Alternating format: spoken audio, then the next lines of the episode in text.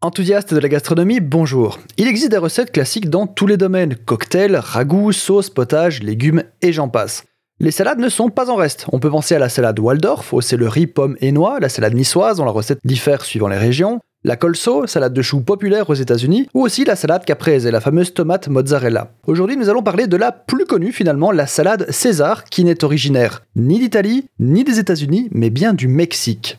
Alors que contient-elle cette salade César? Il s'agit historiquement d'un mélange de laitue romaine, d'œufs, de croutons, de parmesan, le tout dans un dressing émulsionné d'huile d'olive, anchois, jaune d'œuf, vinaigre, moutarde et sauce Worcestershire. Avec le temps, on a ajouté des tomates fraîches, un filet de poulet, des crevettes, du jus de citron. Encore une fois, c'est selon les goûts. Traditionnellement, cette salade se compose devant les clients. Le nom de la recette n'a rien à voir avec le conquérant romain, mais plutôt avec son créateur, César Cardini, ou plutôt prétendu créateur. César Cardini est originaire d'Italie et est le chef de son propre restaurant, le César, qui est à Tijuana au Mexique. La salade César fut créée et servie à partir de 1924 dans ce restaurant, d'où le nom. Elle fut rapidement populaire et s'exporta très vite, notamment aux États-Unis où sa popularité n'a fait que grandir. Ce qui explique la confusion que l'on fait souvent sur son pays d'origine.